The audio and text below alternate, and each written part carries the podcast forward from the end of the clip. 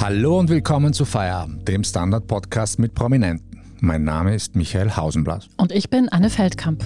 In diesem Podcast laden wir Menschen ein, die Sie wahrscheinlich aus Funk, Fernsehen oder von Social-Media-Plattformen kennen. Heute haben wir den Schauspieler Robert Stadlober zu Gast. Seit kurzem ist er in der O R F-Comedy-Serie Familiensache zu sehen. Wir haben mit ihm darüber gesprochen, was es heißt, ein Filmstar zu sein, wie sich Berlin verändert und wie viel Punk in seinen Töchtern steckt. Herzlich willkommen, Robert Stadlober. Danke. Ja. Sie sind als Teenager bekannt geworden. Was macht das eigentlich mit einem, wenn man so früh vor der Kamera steht? Das ist immer eine schwierige Frage zum Beantworten, weil ich ja nicht weiß, was es mit einem nicht machen würde, wenn man nicht vor der Kamera stehen würde. Gute Antwort. Dem Dementsprechend kann ich einfach nur von meinen eigenen Erfahrungen erzählen. Und das ist dann teilweise mittlerweile so mit der Patina der Erinnerung überzogen, dass ich auch nicht mehr wirklich sagen kann, was tatsächlich passiert ist. Rückblickend ist es für mich aber eine wahnsinnig aufregende, bunte Jugend gewesen. Aber das ist wahrscheinlich dann auch wiederum jede Jugend vielleicht.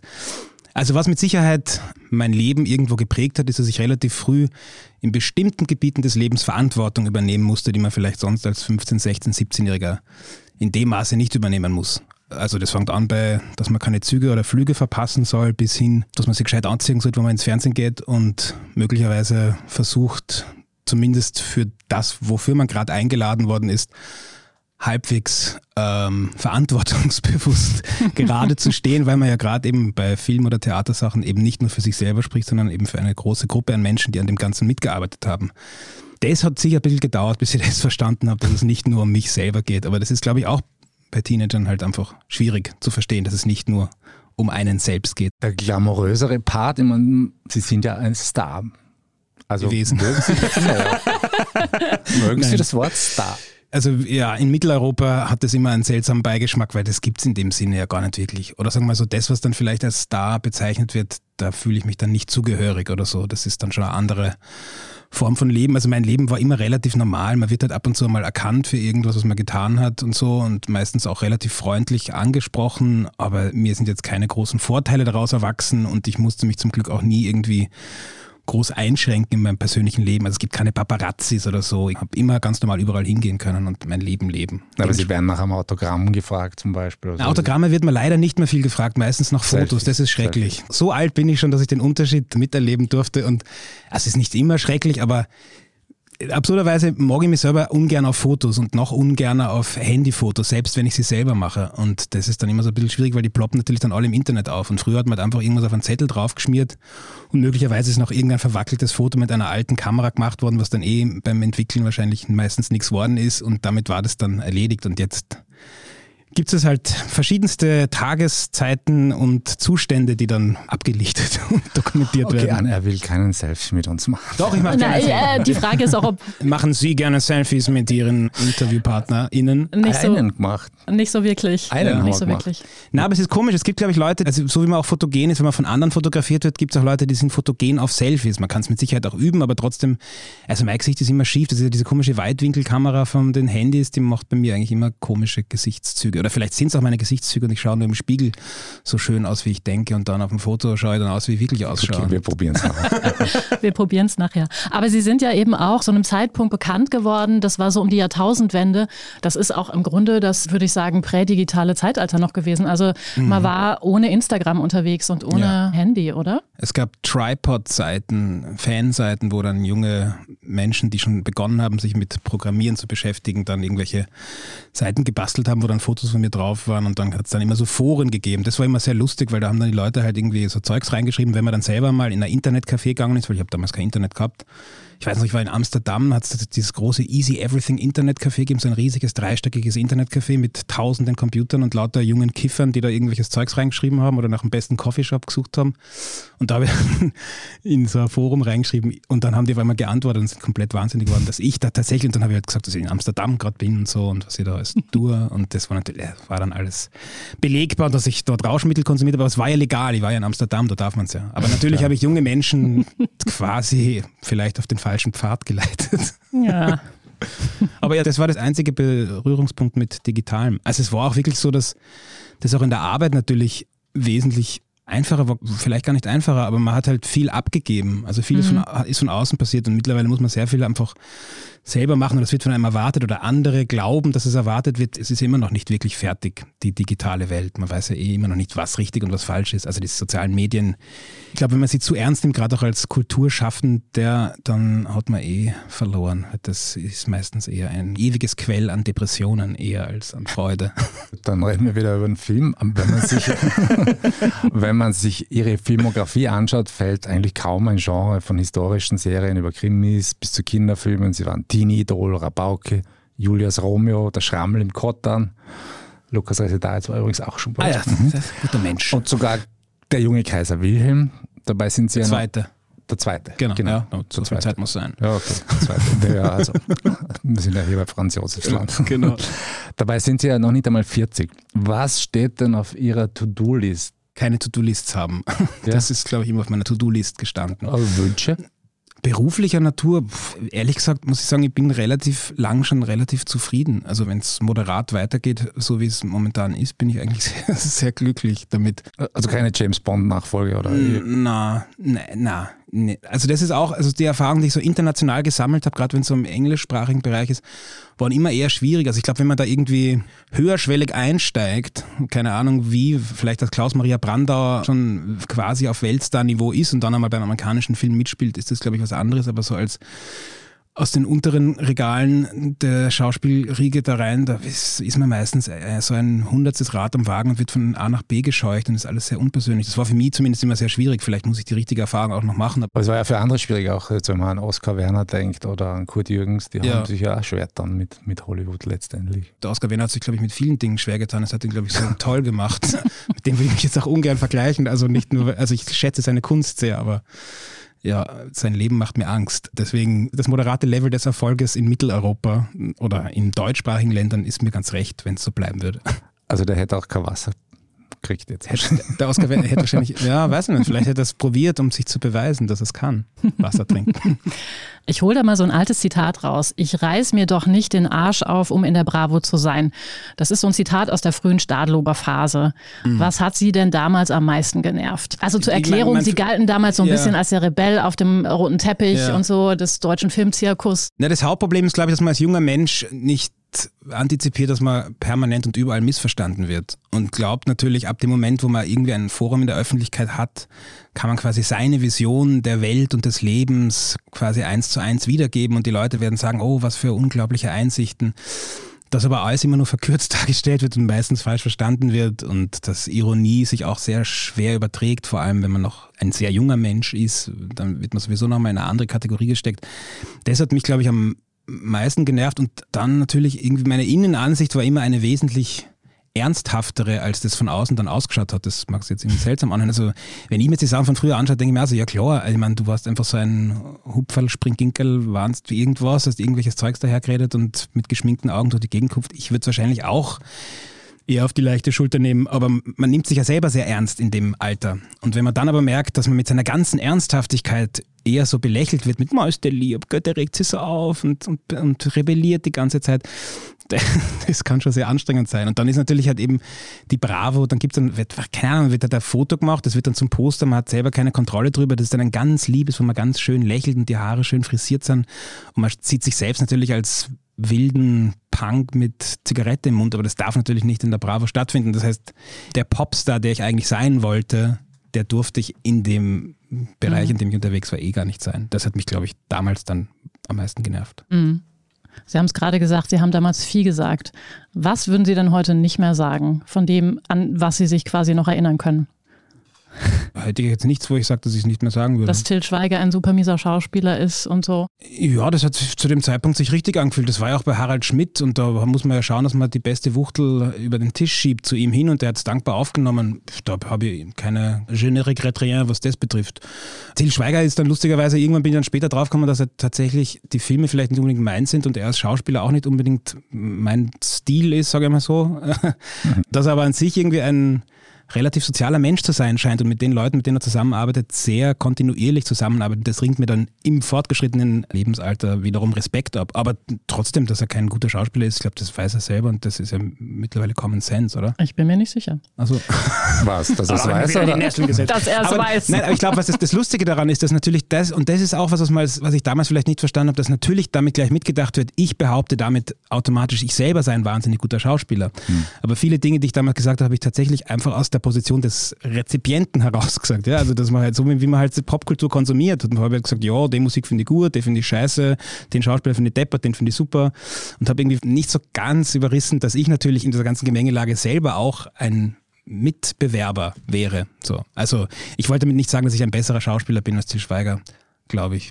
Oder vielleicht wollte ich es auch sagen damals. Ich weiß es nicht mehr. Klaus Kinski jedenfalls hat irgendwann mal gesagt, ich wünschte, ich wäre nie Schauspieler geworden. Ich wünschte, ich hätte nie Erfolg gehabt. Verstehen Sie Kinski? Weder bei diesem Satz noch sonst irgendwie. Nein, also ich kann es von mir aus nicht sagen. Ich bin sehr froh, dass ich Schauspieler geworden mhm. bin. Also meine anderen Berufswünsche wären wesentlich brotloser gewesen. Entweder wollte ich Förster werden, das wäre jetzt wahrscheinlich nie ausgegangen, weil ich... Ja. Die Anne ist nämlich eine Försterstochter. Ah, okay, ja. Mhm. ja. Ich glaube, da war meine Vorstellung wesentlich romantischer als die Realität. Dann wollte ich Musiker werden. Das würde dazu führen, dass ich jetzt halt wahrscheinlich noch irgendeinen anderen Beruf hätte, der nichts mit dem zu tun hat, was ich eigentlich werden wollte. Und Autor wollte ich auch werden. Auch das führt meistens dazu, dass man noch irgendwas anderes nebenher machen muss. Das Schöne am Schauspielern ist ja tatsächlich auch in Zeiten, wo die Muse einen nicht unbedingt küsst, gibt es Drehbücher, die andere Leute schreiben und man muss sich einfach nur den Text merken. Und das fällt dann oft gar nicht so auf, wenn man vielleicht gerade ein bisschen schwimmt im Leben. Das ist bei anderen kreativen Berufen schwieriger. Also wenn man eine Schreibblockade hat, hat man eine Schreibblockade. Da schreibt einen kein anderer den Text. Aber als Schauspieler wird man halt oft auch einfach irgendwo hingestellt und dann wird der Kamera draufgehalten, es schaut dann oft in Ordnung aus und kann man so ein bisschen unterm Radar manchmal irgendwie ein, zwei miese Jahre, seelische miese Jahre wegsurfen. Das klingt Was nach einem easy Job, ja. Robert Mitchum gesagt, man muss nur auf einem Pferd sitzen können. Oder? Ja, das ist zum Beispiel schon sehr schwierig. Also das, ich habe jetzt eher so gemeint, dass man vielleicht in irgendeinem Krimi halt der Mörder ist. Da muss man dann vielleicht einfach nur sagen, bleib stehen, ich bring dich um und dann das tun. Auf dem Pferd sitzen ist zum Beispiel schon sehr kompliziert. Da ist dann vielleicht Malen wieder einfacher. Aber zurück zum Punk noch einmal. Sie haben einmal gesagt, Sie wären schon als Kind ein Punk gewesen, aber auch, dass als Kind jeder ein Punk sei, bevor es den meisten ausgetrieben würde. Wie viel Punk steckt denn in Ihren beiden Töchtern? Ich glaube, die sind jetzt zwei und fünf. Ja, man muss Punk dann halt, wenn man Punk gut definiert als das, was es eigentlich ist, also eine, wie auch immer geartete Emanzipationsbewegung, dann steckt in ihnen sehr viel Punk. Und das versuche ich ihnen auch nicht auszutreiben, aber da ist man nicht allein dafür verantwortlich. Also auch nicht in der Familie, da gibt es auch noch Sachen von außen in der Welt, die ihnen dann irgendwann begegnen werden. Aber meine beiden Töchter sind schon sehr lautstark mit Kritik, wenn sie irgendwas nicht richtig finden für sich. Und das finde ich gut. Apropos Welt, Sie haben auch einmal gesagt, Sie hätten sich mit der Welt überhaupt nicht arrangiert. Was müsste denn alles geschehen, dass das anders wäre? Wie viel Zeit haben wir? Naja. Äh, Open End. Naja, man kann, auch das denke ich mir immer absurderweise, dass das eigentlich Common Sense sein müsste, dass es eine Welt geben könnte, in der jeder eine ähnliche Möglichkeit auf ein lebenswertes Leben hat. Und jeder und jede und X dazu. Also damit ist, glaube ich, meine mhm. Lebensphilosophie zusammengefasst und das gibt es natürlich in Abstufung. Da wird am ersten Mal immer vorgehalten, dass man natürlich ein Träumer und ein Fantast ist und Utopist und was weiß ich was alles oder am besten noch Stalinist, wird ja dann gleich nochmal die linke Schublade des Horrors aufgemacht, wo man dann reingesteckt wird. Letzten Endes geht es aber eigentlich nur darum, dass man eben, wie gesagt, will, dass es allen Menschen ähnlich gut gehen kann und ich glaube, die Produktivkräfte sind weit genug entwickelt, dass das möglich wäre. Und das Interessante und das Perfide sind ja eher die Anstrengungen, die unternommen werden, dass das eben nicht passiert. Also dass es augenscheinlich eine gewisse Gruppe an Menschen auf der Welt gibt, die sehr viel Wert darauf legen, dass es nicht allen Menschen gleich gut geht. Genau, und das ist der Grund, warum ich mich noch nicht arrangiert habe mit der Welt. Und das wahrscheinlich, so defetistisch bin ich jetzt dann auch schon mit neununddreißig, wahrscheinlich in meinem Leben nicht mehr erleben werde. Mhm. Ja, mhm. meine Töchter hoffentlich, aber wahrscheinlich auch nicht, wenn man ganz ehrlich mit sich ist. Aber trotzdem, das Schöne an Utopien ist ja, dass man trotzdem an sie glauben kann, auch wenn einem jeder sagt, dass sie nicht möglich sind. Und die Hoffnung stirbt zuletzt. Die Hoffnung stirbt vielleicht gar nie. Das hoffe ich eher, als dass sie stirbt. Ja, gut. Okay. Ja, das war jetzt gerade schon sehr politisch. Sie leben mittlerweile in Wien. Wie nehmen Sie denn das politische Österreich wahr? Naja, seit ich wieder hier lebe, tatsächlich direkter als davor. Davor ist es immer ein lustiges Kneipengespräch gewesen, so ein bisschen Innenpolitik von Österreich zu erzählen. Damit hat man überall ein großartiges, dankbares Publikum.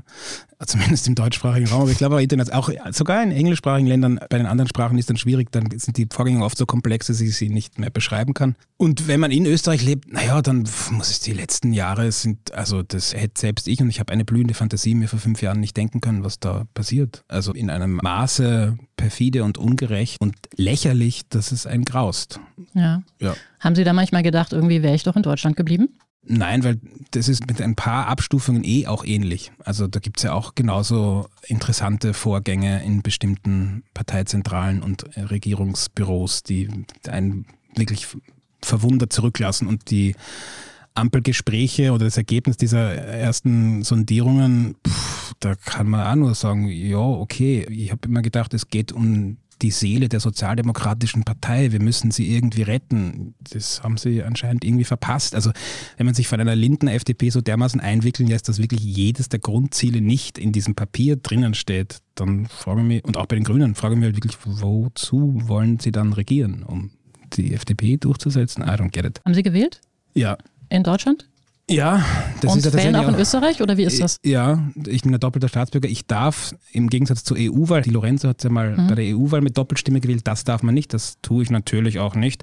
Aber bei den Nationalrats- und Bundestagswahlen darf man sogar wählen, was aber eigentlich auch absurd ist, habe ich mir jetzt dieses Jahr auch gedacht, weil warum wähle ich eigentlich das Parlament eines Landes, in dem ich nicht lebe? Also gut, ich arbeite ab und zu da, aber es würde dann mehr Sinn machen, dass man tatsächlich in dem Land, in dem man mhm. Steuern zahlt, vollkommen wurscht, was für eine Staatsbürgerschaft man hat, eben das Parlament mitwählt. Mhm. Ja. Wenn Sie jetzt irgendwie den Fernseher anschalten, Tipp oder Tagesschau? Tipp, aber auch in Deutschland schon gerne. Also mhm. Tipp zwei. Tipp zwei. Um genau zu sein. Und tatsächlich, weil viele andere politischen Hintergrundgeschichten kann man sich eh so übers Netz, über andere Medien holen, wie zum Beispiel Ihr Medium hier, nicht? Also da muss man nicht die A R D-Tagesschau mehr anschauen oder die Tagesthemen. Da ist mir dann wirklich zum Beispiel ein Armin Wolf für die Einordnung lieber. Mhm. Sie haben mal gesagt, Sie seien faul und würden dann drehen, wenn Sie Geld brauchen. Trifft das noch immer zu? Ja, bestimmt in bestimmten Bereichen mit Sicherheit. Das mit dem Faul, ja, es ist so ein Wunschdenken. Ich bin eigentlich, also es ist, kostet mich manchmal wahnsinnige Überwindung zu arbeiten, aber ich arbeite dann auch unfassbar viel für Dinge, wo ich überhaupt gar kein Geld kriege. Und das ist irgendwie auch ein seltsamer Vorgang, an den kennen wahrscheinlich auch ganz viele Menschen, die irgendwie arbeiten. Aber natürlich freue ich mich, und das wäre jetzt auch verlogen, das nicht zu bejahen, freue ich mich, wenn ein gut dotierter Film kommt, der möglicherweise nicht ganz so viel Anstrengung mit sich bringt, weil dann kann man wieder sehr viel Anstrengung in irgendein abwegiges Projekt stecken, wo es überhaupt gar kein Geld gibt. Mhm. Sie haben in Ihrem Leben immer mal wieder so Phasen gehabt, also es gab so Rückzug aus dem Filmgeschäft und so weiter und so fort. Haben Sie in dieser Zeit Dinge verpasst? Beim Film? Mhm. Mit Sicherheit, ja. Ja, aber das ist ja, liegt in der Natur der Sache eines Rückzugs, dass man Dinge verpasst, muss man dann auch definieren, was man verpasst. Also mhm. mit Sicherheit wäre eine geradlinigere Karriere für mich möglich gewesen, aber wenn ich mir jetzt junge Schauspieler Anfang zwanzig anschaue, finde ich es schon Wahnsinn, wie das durchgetaktet ist und wie sie dann irgendwie drei, vier, fünf Filme im Jahr machen und in so einer Maschinerie drinnen hängen. Das war für mich nie mein Lebensentwurf, oder ich habe auch, glaube ich, dadurch, dass ich immer mit Menschen zu tun hatte, die gar nicht so tief in diesem Geschäft drinnen waren, die alle irgendwie in anderen seltsamen Zusammenhängen hingen, war das für mich sowieso auch immer absurd, dass es dann so diese Aufopferung an den Film gab. Also für den einen Film ja, aber für das Ganze an sich, also für die Filmwirtschaft oder wie immer man das nennen will, das habe ich immer nie, also bei allen Dingen, die ich tue, ist es eigentlich immer projektabhängig, oder ich denke ein Projekt lang und da hänge ich mich dann auch voll rein, aber manchmal ist es dann so anstrengend, dass ich dann auch einfach, manchmal denke ich, werde wahrscheinlich nie wieder das machen, so ein Film oder so ein Theaterstück, es geht mir wahnsinnig auf die Nerven und dann brauche ich diesen Rückzug. Ja, genau, und deswegen, ich glaube, in einer schnelllebigen Zeit wie der unsrigen müsste man wahrscheinlich mehr dranbleiben, wenn man mehrere Eigentumswohnungen besitzen möchte oder was weiß ich was haben. Also, ja. Das ist offenbar nicht Ihr Ziel. Nein, das ist nicht mein Ziel. Ja, wir machen jetzt eine kleine Pause und sprechen dann mit Robert Stadlober über seine aktuelle O R F-Serie und seine Dialektkenntnisse. Guten Tag, mein Name ist Oskar Werner. Ich habe den Standard gegründet, weil es damals keine Zeitung gab, die mit den Menschen auf Augenhöhe kommuniziert hat. Guten Tag, mein Name ist Michael Grill und ich lese den Standard, weil genau das wichtig ist. Fundierte Berichterstattung, die erklärt und nicht belehrt. Der Standard, der Haltung gewidmet. Und wir sind zurück mit Robert Stadlober. Hallo. Hallo. Herr Stadlober, wie sprechen Sie eigentlich zu Hause? Hochdeutsch, Wienerisch, Steirisch? Wienerisch. Unfassbarer Kauderwelsch eigentlich. Also meine Töchter bestehen so ein bisschen darauf, dass ich mit ihnen Wienerisch spreche, weil sie gern Wienerisch sprechen wollen. Meine Frau kommt ursprünglich aus Nürnberg. Wir haben uns aber in Hamburg kennengelernt, spricht eigentlich sehr gutes Hochdeutsch mit einem bayerisch oder fränkischen, wie weiß ich, mittlerweile alpenländischen Einschlag. Mir wurscht, also es ist eh, ich finde ja sowieso, dass Dialekte sich sehr verwischen mittlerweile. Zum Beispiel in dem Kindergarten meiner Tochter gibt es auch viele wirkliche Ur-Wiener Kinder, deren Eltern sogar aus Wien kommen, und die sprechen aber ein lupenreines Hochdeutsch, also mehr als jetzt zum Beispiel in Berlin, wo wirklich noch stark berlinert wird. Irgendwie scheint das Wienerische auf dem Rückzug zu sein.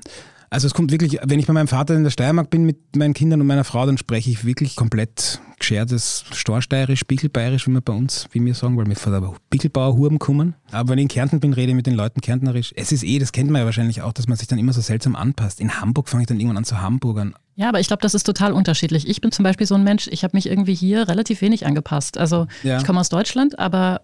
Sag Bochen, das Anne, sag ab, sag Bochen. Na, ich mach das jetzt nicht vorne. Ja, genau, deswegen macht man es, glaube ich, nicht, weil man permanent von irgendwelchen Wienern einen drüber kriegt. Nein, genau. Vorarlberger, noch schlimmer. Ja, gut, das ist natürlich eine ganz große Ausnahmesituation überhaupt, dialektal.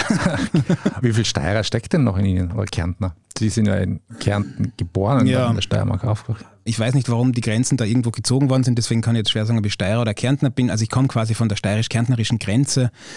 Also in mir steckt relativ viel Zirbitzkogel, so kann ich es, glaube ich, beantworten. Das ist der Berg, an dessen Fuße oder auf der Halbhöhe ich aufgewachsen bin. Das ist schon, das merke ich dann schon oder mehr auch wieder, dass da viel in mir irgendwie aus dieser Gegend kommt, halt, wie Menschen da miteinander sind. Fangt beim Kulinarischen an drüber, dass ich halt Berge und Wald mehr mag, sogar als das Meer. Das Meer mag ich gern für den Urlaub, aber zum Leben stelle ich mir dann doch immer eher Berge vor. Dass ich manchmal einfach wirklich, wenn ich über eine Alm gehe, denke, das ist die schönste Landschaft der Welt. Das ist dann so ein ganz komisches, das ploppt in mir so richtig auf, ist ein Grundzufriedenheitsgefühl. Trotzdem möchte ich jetzt nicht Senner werden, aber das wird wahrscheinlich irgendwie damit zu tun haben, dass ich wahrscheinlich da meine ersten Blicke in die Welt getan habe. Wird das bewusster wahrgenommen, wenn man älter wird? Ich meine, Sie sind ja immer noch sehr jung, aber ist das was, was stärker in einem dann? Na, ich habe mich vor allem früher stark dagegen gewehrt, also weil wir alle wissen, dass der Heimatbegriff durchaus korrumpiert ist. In mhm. unseren Breitengraden war es für mich immer ganz wichtig zu sagen, ich bin Weltenbürger und für mich gibt es gar nichts, wo ich herkomme, ich kann überall sein.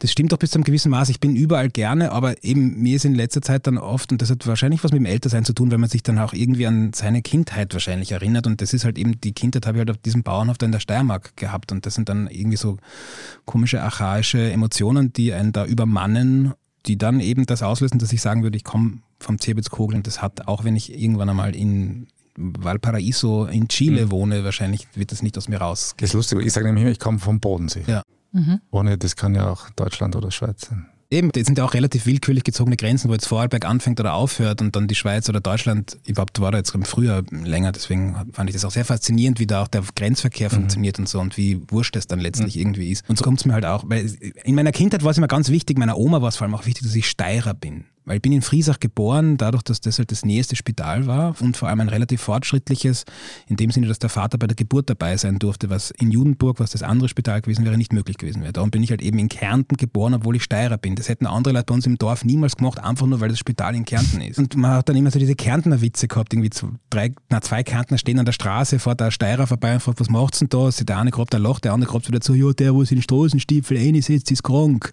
So, und das war halt einer meiner ersten Kindheitswitze, den habe ich wahnsinnig wahnsinnig lustig gefunden und habe den halt immer erzählt und habe dann irgendwann immer gedacht, Kärntner sind blöd. Und dann habe ich ganz viele Kärntner kennengelernt und festgestellt, das ist, eigentlich sind die liebsten Menschen der Welt, kommen aus Kärnten. Lieber als Steirer.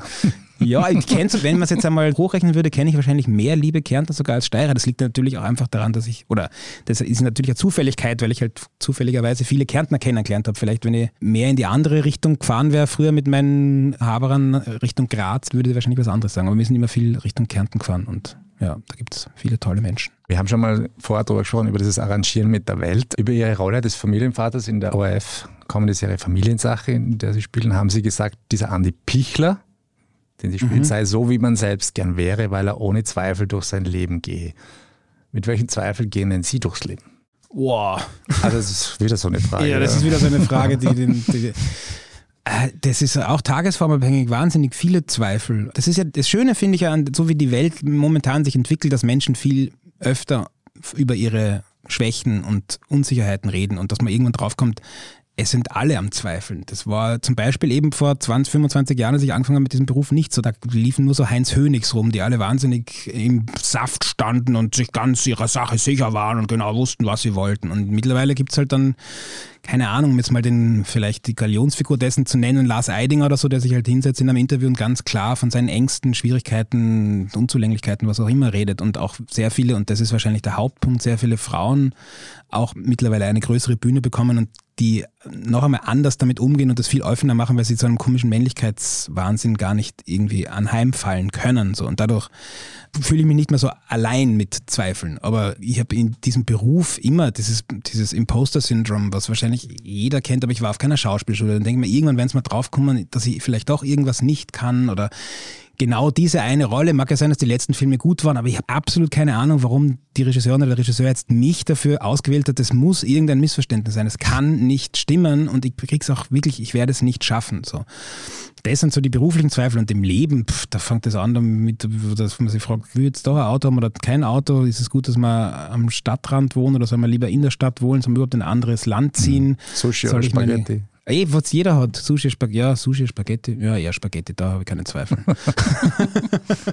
Kärntner Kasnudeln. Na, die nicht so oft, aber die sind auch gut. In der Serie besuchen Sie einen Therapeuten. Im wahren Leben schon Erfahrungen mit schlechten Therapeuten gemacht? Mit schlechten? Ja. Nein, ich habe ehrlich gesagt auch gar nicht so viele Therapieerfahrungen gemacht. So ein bisschen tatsächlich mit meiner Frau auch so Hilfe geholt. Das heißt, einen neumodernen Coaching, dass man sich nicht gleich mhm. so krank vorkommt, das haben wir tatsächlich gemacht. Und das war ziemlich hilfreich, dass man jemandem Geld zahlt, dass er von außen draufschaut auf die Probleme und Handlungsanstöße gibt. Das war super. Ansonsten eher in meinem Umfeld kenne ich sehr viele Menschen, die komisch therapiert worden sind oder habe es oft erlebt, also gerade so, jetzt ist es glaube ich auch besser geworden, aber zum Anfang zwanziger sind Menschen gegeben, die das dann gemacht haben und die dann danach, keine Ahnung, die haben dann irgendwie gesagt kriegt, du musst mehr Nein sagen, auf einmal triffst du dann auf jemanden, der auf einmal nur mehr Nein sagt zu allem und du denkst, wir haben uns doch vorher immer irgendwie einigen können, warum sagst du jetzt immer nur Nein? Ja, das hat mein Therapeut mir empfohlen und das würde ich mal sagen, ich würde jetzt glauben, dass es eine schlechte therapeutische Maßnahme ist, einfach permanent Nein zu sagen. Zumindest aus ihrer Perspektive. Aus meiner, aber auch aus der Perspektive des anderen, weil der mhm. andere ja dann irgendwann werden sie alle Leute denken, ja, der sagt eh immer nur na. Also ich weiß schon, man muss seine Grenzen anders setzen, aber das muss man halt vielleicht dann nicht unbedingt in der Kneipe machen oder so. Wenn wer sagt, trinkt man noch ein Bier? Nein. Gehen wir haben? Nein. Ja, was tun wir dann? Nix. Also ich mache jetzt einen Riesensprung. Ich bin ein großer Fan von Das Boot, ich meine das Original, und habe es ja. bis heute nicht gewagt, die neue Fassung, in der sie ja. den Smoothie spielen, anzuschauen. Nein, ich werde in der zweiten Staffel, das ist ja, das, ich spoiler mal, okay. werde ich dann zum leitenden Ingenieur. Ich bin nicht nur Koch, also ich kann auch, ich werde eigentlich runtergestuft zum Smoothie, weil ich dafür zuständig bin, dass ein Kessel explodiert ist. Und dann nachdem, ja, wurscht, irgendwann werde ich dann wieder raufgedingst, wie sagt man, befördert. Wie gehen Sie mit dem um, mit diesem Original? Für viele ist das ja unantastbar. Ich weiß auch, Sie sind befreundet, glaube ich, gewesen mit dem Sander. Ja. War das für Sie so ein... Na, Otto Heilig- Sander war für mich ein Heiligtum, aber für ihn war das Boot zum Beispiel kein Heiligtum. Also für Otto Sander war das ein katastrophaler Dreh, okay. den er nicht, an den er nicht so wahnsinnig gern zurückgedacht hat, weil die da monatelang irgendwie festgehalten wurden, weil sie irgendwelche Sachen permanent nicht funktioniert haben und sie kein Geld gehabt haben und letztendlich alle nur gesoffen haben die ganze Zeit. Das, beim Otto hat es gut funktioniert für die Rolle, weil er ja da auch besoffen spielen musste, aber bei, was weiß ich. Auf jeden Fall, na, ich gehe da, mir ist das durchaus bewusst, dass da natürlich einfach ein Franchise, wie man modern sagt, benutzt wird, um Geschichten zu erzählen, die dann möglicherweise internationaler größere Aufmerksamkeit bekommen und das U-Boot halt irgendwie an sich interessant sind. Und ich meine, was bei der neuen Boot-Variante tatsächlich teilweise funktioniert, finde ich, auch wie bei der alten, ist, dass man eben über diese Männlichkeitsgeschichte, Maschinen und Waffen-Dings Leute dazu bringt, sich das anzuschauen, die normalerweise vielleicht über Schuld und Mitschuld deutscher Soldatinnen und Soldaten nicht so nachgedacht haben bis jetzt. Und das auf einem großen Popcorn-Kino-Tableau finde ich durchaus eine, ja, eine durchaus erstrebenswerte Form des Erzählens, sage ich mal. Ja. Auch das habe ich gelernt über die Jahre. Es ist oft schön, so Arthouse-Filme zu machen, die total super vom politischen Standpunkt her sind und der Erzählweise ganz subtil und dann schauen es aber halt eben nur fünfzigtausend Leute mhm. und sowas schauen einfach mehrere Millionen und da kann man halt dann schon so das ein oder andere inhaltliche U-Boot auch mit hineinschmuggeln und das finde ich ist bei der Serie ziemlich gut gelungen und es ist halt am Down auch eine leibende Action-Serie. Aber für mich als Schauspieler ist es jetzt eher, ich habe jetzt nicht Angst gehabt, ein Heiligtum anzutasten. Ich habe den Film mit meinem Vater gesehen, im Director's Cut, der ging, glaube ich, sieben Stunden lang, hat mich damals in Berlin besucht und ich habe gesagt, geh mal doch in das Boot. Und ich kann mich nur noch erinnern, dass mein Vater neben mir die ganze Zeit gestöhnt hat und einfach nicht gepackt hat, dass dieser Film nicht aufhört. Und ich habe natürlich, ich war zwölf oder so, ich habe es wahnsinnig faszinierend gefunden, aber dann auch nie wieder gesehen, weil ich habe es auch als sehr langen Film mhm. gespeichert gehabt. Ja, mein Sohn hat es auch nicht durchgestanden. Also. Ja. Was halten Sie denn generell von Neuverfilmungen? Ist das ein Thema, über das man sich Gedanken macht? Das kommt, glaube ich, immer drauf an. Ja, ich verstehe es irgendwie von Marketing-Gesichtspunkten, aber natürlich würde ich mir originäre Stoffe eher wünschen. Also ich finde es eigentlich interessanter, was Neues zu erfinden. Ich brauche jetzt kein Remake von Außer Atem mir anschauen oder so, um jetzt mal so, um, um absoluten Klischee zu bleiben. Und bei so Serien, es ist ja selten noch so gut, wie als man das erste Mal The Wire geschaut hat, dieses oder Sopranos, sowas passiert. Es ist ja, man hat ja immer, ich habe mittlerweile zumindest immer das Gefühl, ich werde eigentlich hingehalten ewig lang und schaue mir dann da irgendwie drei, vier Staffeln von irgendwas an. Und das hätten wir aber auch in zwei Stunden erzählen können. Stimmt, ja. Und darum bin ich mittlerweile, pff, die kennen uns von mir aus Remix von allem Möglichen machen. Mich haben es als Zuschauer eh schon größtenteils verloren. Ich schaue mir mittlerweile, ich bin jetzt, hab da, wie jetzt eh auch alle anderen, es ist erst, man macht eh, es macht eh jeder das Gleiche, aber ich bin jetzt dann wieder beim Movie gelandet und schaue mir halt dann irgendwie einzelne Filme an, da diese kuratierte Dingsgeschichte, da, da sind halt so Arthouse-Filme kuratiert, wo dann noch ein Essay dazu ist. Und da hat man dann wenigstens beim Popcorn-Bingen danach das Gefühl, man hätte etwas für sich selbst getan. Oft schaue ich mir danach eher dort die leicht, das leichtere Kost an. Ich schaue mir jetzt auch nicht den Tarkowski an die ganze Nacht lang, sondern schaue dann auch eher nach der seichten französischen Komödie. Aber weg vom Film. Sie haben ja gemeinsam mit Daniel Moheim und Clara Deutschmann Stefan Heims Gedichte vertont. Gibt es ein Album jetzt? Mhm. Wie kamen Sie zu dem Projekt? Na, es hat ein bisschen was damit zu tun, dass es diese zwei Jahrestage gab, also Jahrestag des Mauerfalls und Jahrestag der Wiedervereinigung in Deutschland und dass ich Stefan Heim immer so ein bisschen als ein, so einen Lebensschriftsteller mit mir rumgetragen habe. Ich habe viele Sachen von ihm sehr gerne gelesen und vor allem als relativ junger Mensch seine Autobiografie, Nachruf heißt die, die hat er Ende der achtziger Jahre geschrieben. Und mich hat das einfach unglaublich fasziniert, so ein Leben, geboren unter dem Kaiser, geflohen vor den Nazis, in den U S A Schriftsteller geworden, dann als Soldat nach Deutschland zurück, Deutschland quasi als U S-Soldat befreit, dann wieder in die U S A unter McCarthy als Kommunist fliehen müssen in die D D R, aus der D D R dann letztlich nicht mehr weggehen und sagen, dieses eine Land, da bleibe ich jetzt und kämpfe so lange, bis es das bessere Land wird, was es vielleicht sein könnte, was auch immer. Und das hat mir einfach, weil mich Deutschland auch immer in seiner Ganzheit irgendwie fasziniert hat, hat mich dieser Menschheit fasziniert. Und dann habe ich mir gedacht, ich will irgendwas machen über ihn und dann dachte ich natürlich, haha, Jubiläumsjahr, da kann man dann fördern. bekommen und habe dann eben angefangen, mich darum zu bemühen und dann ist aber diese Pandemie dazwischen gekommen tatsächlich und eigentlich hatte ich, hatte ich einen Mammut-Theaterabend vor mit großen Textkaskaden, irgendwelche Collagen aus frühen und älteren Prosatexten und neueren Prosatexten gegenübergestellt und das wird uns dann Stefan Heim ganz neu erklären, bla bla. Dann kam aber die Pandemie, ich bin dann zu meinem Vater aufs Land gefahren mit den Kindern und meiner Frau. Und mit den Kindern habe ich keine Zeit mehr gehabt, da ewig Texte zu wälzen. Und dann hat es diesen Gedichtband gegeben. Und auf einmal habe ich dann so angefangen, weil ich wollte immer ein bisschen Musik dabei haben, aber ich dachte immer instrumental, habe ich dann angefangen, diese Gedichte zu so Melodieideen zu singen. Und es war unglaublich, wie leicht das ging und wie unfassbar gut das zusammengepasst hat. Und ich habe dann irgendwie gedacht, Stefan Heim ist ja eben Zeit seines Lebens vom Kopf her irgendwie Amerikaner geblieben und habe dann irgendwie Tom Petty quasi als Blaupause genommen, um da diese Gedichte zu Songs zu verarbeiten. Und dann sind innerhalb kürzester Zeit irgendwie fast dreißig Lieder entstanden. Dann war aber immer noch Lockdown und dann habe ich Clara und Daniel gefragt, ob sie nicht zu uns in die Steiermark kommen wollen und in so einem leeren Stall da proben und das haben wir dann gemacht. Und dann war irgendwann so halb Lockdown, da haben wir dann bei uns im Gasthaus in Neumarkt in der Steiermark ein Konzert gespielt, was total super war. Da waren so fünfzig Kulturinteressierte aus dem Kreis, aus der Umgebung, die sich das alle angehört haben. Genau, und dann ist es immer weiter gediehen und immer, hat Andreas Spechtel von der Gruppe Japanik, der war wiederum im Lockdown bei seiner Mutter im Burgenland und hat ein Studio gebaut im Garten seiner Mutter und dann sind wir zum Andi gefahren und haben diese Lieder aufgenommen als Platte und dann haben wir ein Premierenkonzert gehabt in Frankfurt-Oder am Tag der Deutschen Einheit letztes Jahr und dann ist wieder die Pandemie gekommen. Und dann hat sich die Booking-Agentur nie wieder gemeldet. Jetzt haben wir keine Booking-Agentur mehr, weil die Platte ist draußen. Und jetzt buchen wir selber und im nächsten Jahr werden wir auf jeden Fall noch mehr Konzerte damit spielen und das ist super. Also es ist lustig. Ich wollte immer gern Deutsch singen und mir ist es immer schwer gefallen, weil ich immer das Gefühl hatte, dass ich dem, was ich eigentlich über die Welt erzählen möchte, nicht gerecht werde, weil ich im Deutschen selber auch mehr hinhöre als im Englischen. Das ist ja dieses altbekannte Problem, dass nicht muttersprachlichen Pop-Liebhabers auf Englisch singt man immer I love you, juhuhu und das klingt super und auf Deutsch singst du ich liebe dich, haha und denkst, um Gottes Willen, das klingt wie Matthias Reim oder so. Genau, und dann war das bei diesen Texten aber so, dass ich auf einmal mir so, ich, es gibt eine Künstlerin, die auch in Wien lange gelebt hat und jetzt in Deutschland, Etta Scolo, eine Italienerin, die mittlerweile gar keine eigenen Texte mehr schreibt. Die Etta nimmt nur noch Zeitungsartikel und kompiliert die und macht daraus dann eben die Texte über, keine Ahnung, die Flüchtlingskatastrophe vor Lampedusa, irgendwelche geschobenen Bürgermeisterwahlen im Norden von Italien.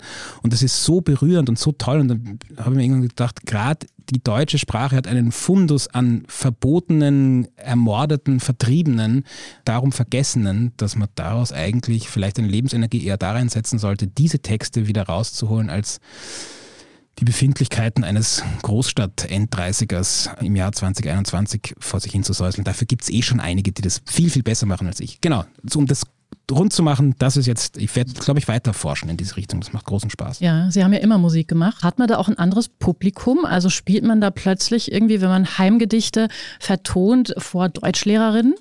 Schön wär's. Wenn die Booking-Agentur sich wieder melden würde, vielleicht.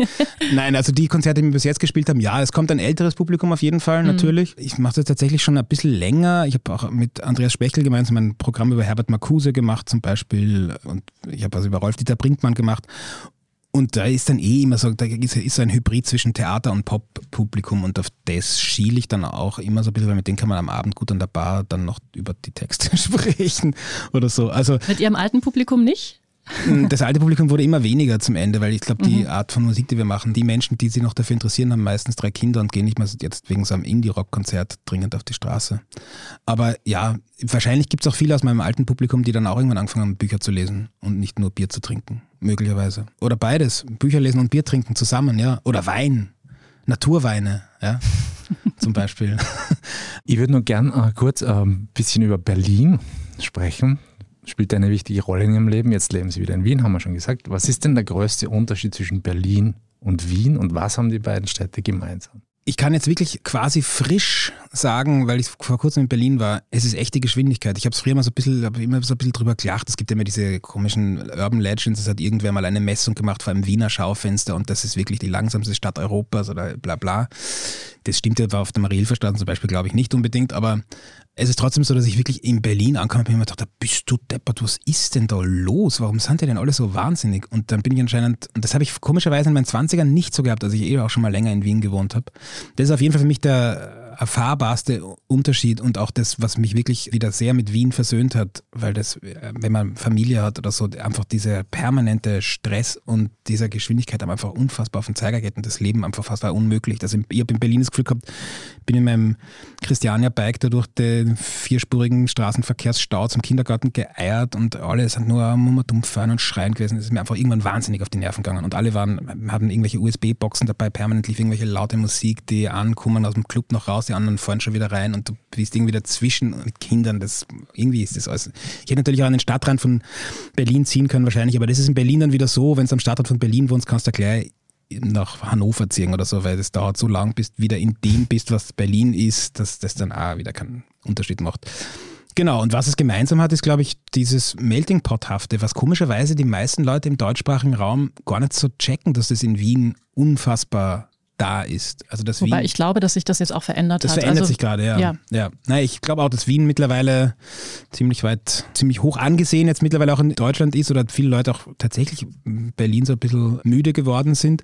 Aber eben als ich so vor fünfzehn, zwanzig Jahren war, so also Wien, was machst du in Wien? Und das hat mich damals schon immer, das ist doch da, da in Österreich, da sind die Nazis an der Macht, so bla bla, irgendwie so Zeugs halt. Ich habe gesagt, ja, aber Wien ist echt was ganz anderes und das kannst du mit deinem Neukölln und Kreuzberg definitiv vergleichen und das finde ich immer noch toll und für mich ist jetzt aber der Unterschied auch noch, dass ich das Gefühl habe, dass es in Wien tatsächlich auch noch nicht nur in der Struktur der möglicherweise familiären Herkunft über Generationen irgendwie ein Melting Pot ist, sondern dass es auch verschiedene Lebensentwürfe und Lebensalter gibt. Das ist nämlich in den Innenstadtbezirken von Berlin fast ausgemerzt und das ist das, was mir auch, glaube ich, auf die Nerven gegangen ist, als ich das Gefühl hatte, ich bin nur noch von Leuten in meinem Alter und ein bisschen jünger umgeben, die alle irgendwie dem gleichen nicht wirklich fassbaren irgendwas hinterherjagen, mhm. einem Ziel, wo sie nie ankommen werden. Und wenn es dann auch irgendwann mal an alten Menschen sieht, denkst du, um Gottes Willen, was ist denn mit dem los, bis du irgendwann drauf kommst, naja, na, der ist halt einfach fünfundsiebzig, so Menschen gibt's und so werde ich auch einmal sein.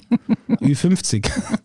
Ja, genau, also, ja. Ein besserer Ort für ihre Töchter, um aufzuwachsen, Wien? Wien? Also es hat das, das wird auch sich zeigen. Entscheidung. Es ist auf jeden Fall, ja, also was in Berlin, glaube ich, noch dazu kommt, ist, dass die Stadt halt einfach überrannt worden ist in den letzten fünfzehn Jahren. Die Administration kommt halt nicht hinterher. Also man, wir haben auf die Geburtsurkunde meiner zweiten Tochter mehrere Monate gewartet, weil einfach die auf dem Amt, die kennen sie nicht mehr aus, die kommen nicht mehr hinterher, weil einfach zu viele Menschen in diese Stadt gezogen sind und das zeigt sich überall. Ich meine, was ich an Berlin so geliebt habe, war eben, dass es eigentlich unfassbar leer war. Es war riesig. Es war, wenn man in den neunziger Jahren den Tipp in die Hand genommen hat, dann waren das, das ist sowas wie der Falter in Wien, dann waren da zwei Seiten irgendwas. Du hast dann irgendwo hingehen können und wenn es Pech gehabt hat, bist du halt allein gestanden in irgendwelchen Clubs. Das passiert ja jetzt in Berlin nicht mehr. Also was heißt, wenn es Pech gehabt, das ist eigentlich fast immer passiert. Man ist irgendwo hingegangen und hat sich gedacht, oh, scheiße, schon wieder nur fünfzehn Leute da. Alter, wo gehen wir jetzt noch hin? Und dann fährst du irgendwie um fünfundzwanzig D-Mark durch die Stadt, irgendwo anders hin und da ist dann auch wieder keiner. Und das war nervig, aber jetzt im Nachhinein denkt man sich, das war das, was das ausgezeichnet hat. Man hat dann irgendwann halt Zufallsbekanntschaften, irgendwas und hat irgendwer in irgendeinem Keller irgendeine Kiste Bier hingestellt und dann hat der Band dazu gespielt und das war dann, dann war der Abend fertig. Und das gibt es halt gar nicht mehr. Es gibt nur noch die virtuelle Nachbildung dessen. Also so wie das Tacheles jetzt auf einmal Hotelzimmer hat oder so. Ne? Das ist so ein Künstlerhaus in der Oranienburger Straße, eines der ersten besetzten Häuser in Ostberlin, was jetzt zu so einem Kulturzentrum umgebaut wird. Und das ist lustigerweise, wenn man jetzt zum Beispiel, London ist ja ähnlich verkauft worden oder die Sub Kultur, die natürlich Popkultur bestimmt, aber da ist, glaube ich, mehr Substanz da gewesen. Das hat sich irgendwie, du kannst dort in London findest dann trotzdem in Shoreditch oder was in irgendeiner Ecke immer noch quasi das, was diese Stadt ausgezeichnet hat. Und in Berlin hast du das Gefühl, es laufen nur noch irgendwelche Tesla-fahrenden Startup-Freaks in der Gegend herum, die sich alle wahnsinnig wild vorkommen, weil sie jetzt in Berlin leben. Aber das, weswegen sie hergezogen sind, die Leute, die haben keine Wohnung mehr, die haben keine Clubs mehr, wo sie spielen dürfen und sind an den Rand gedrängt. Und das ist eben, und ich finde ja auch in Wien tatsächlich subkulturell, vielleicht auch, weil ich viele Leute hier kenne, aber ich habe das Gefühl, da passiert für mich zumindest Spannendes. Vielleicht bin ich einfach alt geworden und die jungen Menschen in Berlin erleben ganz viele wilde Dinge, die sie mir nicht erzählen. Wahrscheinlich wird es so sein. Mhm. Ja. Welcher ist denn ein schöner Bezirk oder wo leben Sie dann in Wien? In welchem Bezirk? Ich lebe im achtzehnten Bezirk. Ich weiß... Ja. Das sollte man nicht sagen. Nein, ähm, zum Alter. Klingt jetzt nicht so wild, ja. Ich, aber ich lebe im achtzehnten Bezirk zur Miete, im zweiten Stock eines Altbaus. Ja, ja, vielen Dank, lieber Robert Stadlober, für Ihren Besuch. Danke auch. Vielen Dank auch Ihnen, liebe Hörerinnen und Hörer, fürs Dabeisein. Wenn Sie auch unsere nächsten Folgen nicht verpassen wollen, abonnieren Sie uns am besten bei Apple Podcasts oder Spotify. Unterstützen können Sie uns mit einer fünf Sterne Bewertung. Das war Feierabend, der Standard-Podcast mit Prominenten. Tschüss und ciao. Pfiat euch.